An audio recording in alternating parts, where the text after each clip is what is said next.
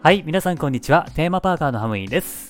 いやー、前回に引き続いてですね、まあ、ショッキングな内容が続いてしまうんですけれども、えー前回はですね、スパイダーマンのことについてお話をしていますんで、もしよかったらそちらも聞いてください。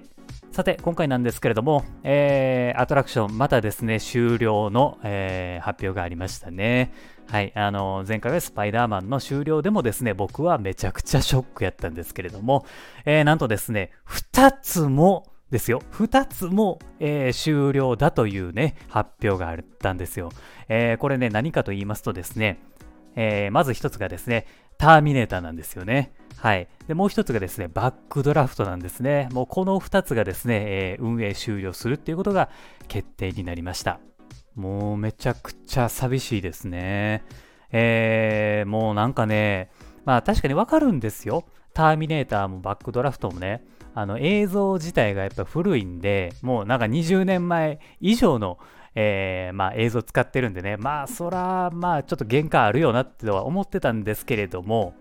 最後ぐらいね、あのアトラクション遊ばしてほしいなっていう感じなんですよね。っていうのも、ターミネーターもバックドラフトもですね、ずっと休止中なんですよ。だから、最近ユニバに行った人って、このアトラクション体験できてない状況なんですね。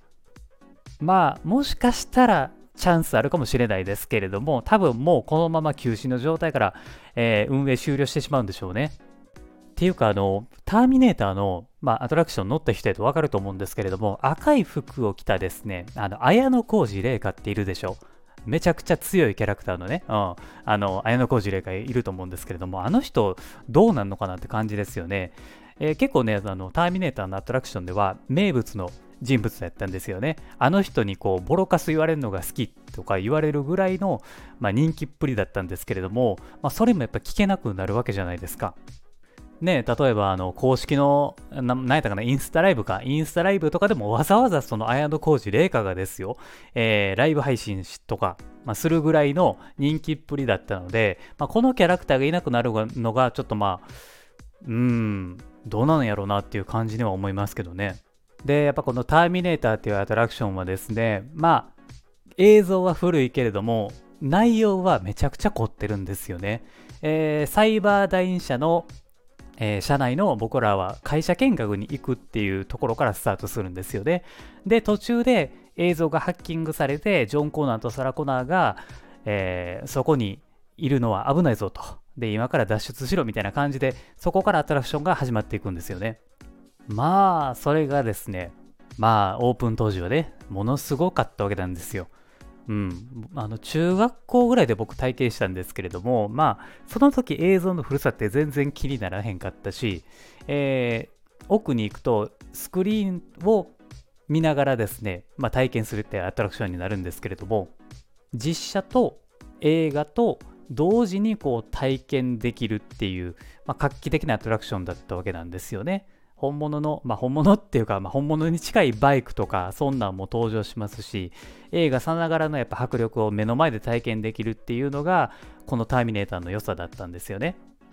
そしてバックドラフトも一緒なんですよね。やっぱりそのバックドラフトの火事の現場を実際に体験するっていうことで本物の炎を使って演出していてですね初めて見た時はこれももうびっくりしましたね。うんなんかめっちゃ怖かったですもん。ホラーアトラクションよりもなんか違った怖さがありましたね。こう、本当にその炎って怖いんやなっていうリアルな生死をね、さまよう感じのアトラクションを体験することができたんでね、まあ当時もやっぱりこれはびっくりしましたね。で、このアトラクションがまあ終了してしまうと。えーいつっていうのはまだ分かってないんですけれども、終了するのはもう決定らしいんですよね。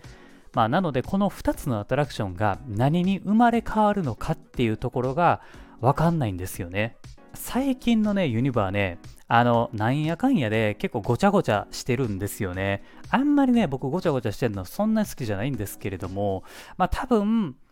日本のなんかのキャラクターとか作品とかのアトラクションになるのかなっていう感じはするんですけれどもね。でもね、どうせやったら、そのユニバーサルのキャラクターの何かをやっぱ持ってきてほしいんですよね。全部あのゲームとかアニメのキャラクターとかにしてしまうと、やっぱこう、なんていうのかな、今までこう積み重ねてきた世界観とかっていうのが一気にこう崩れてしまうっていうふうに僕は個人的に思ってていやそこはユニバよ。あの純粋なねキャラクターを持ってきてくれよっていうふうに思うんですよね。さすがにポケモンとかなんやろあとマリオとかそういうなんてやっぱこうもう世代超えて長期にわたってねしかもめちゃくちゃ人気のあるキャラクターだと、えー、まあわかるんですけれども流行りの作品とかってやっぱりその消化されるのも早くなってしまうんでそうなるとやっぱこううんうんなんやろなこれ微妙かなみたいな感じになってしまうわけなんですよね。まあやっぱりその進化していくには仕方ないのかもしれないですけれどもその今までの自分たちの軸っていうものをある程度はやっぱこう残しておいてはほしいんですよねっていうのがまあ僕の個人の思いですねまあ話をですね、えー、最初に戻して、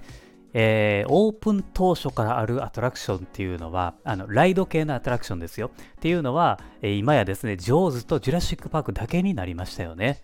うん。まあ、ショーとかやと、まあ、ウォーターワールドとかもあるんですけれども、まあ、やっぱり、うん、少なくなりましたよね。うん。やっぱりこう、世代も変わってきていますし、映画の、うん、知名度もね、やっぱりこう低くなっているのが原因なのかもしれないですよね。まあでもやっぱ知らない世代だからこそ、ショーとかを見て、映画を見てっていうのにもやっぱつなげては欲しかったですから、うん、やっぱこう寂しいですね。うん。合計ですね、3つのアトラクションがなくなるわけですから、まあこれがね、どんなアトラクションになるのかっていうのは、結構時間はかかるとは思うんですけれども、まあ続報をね、待ちたいかなというふうに思います。はい。というわけでね、まあ今回はここまでにしようかなと思います。まあやっぱりですね、あのアトラクションね、遠くから来てる人とかやと余計にですね、あの、何があるかわかんないんで、やっぱ乗っておいた方がいいですね。うん。急にやっぱこうやって終了になるとか、わかんないじゃないですか。うん。だからまあ、行ったら、無理してでも乗るのがいいかなというふうに思いました。僕もね、あの、ディズニーとか行ったら、やっぱりその、乗っとこうかなと思いますしね。うん。まあそんな感じですね。はい。というわけで、えー、まあ、以上としておきましょうか。はい。では、ここまで聞いてくださってありがとうございます。えー、いいねとコメントもお待ちしております。というわけで、ありがとうございました。また次回のラジオでお会いしましょう。Have a good day!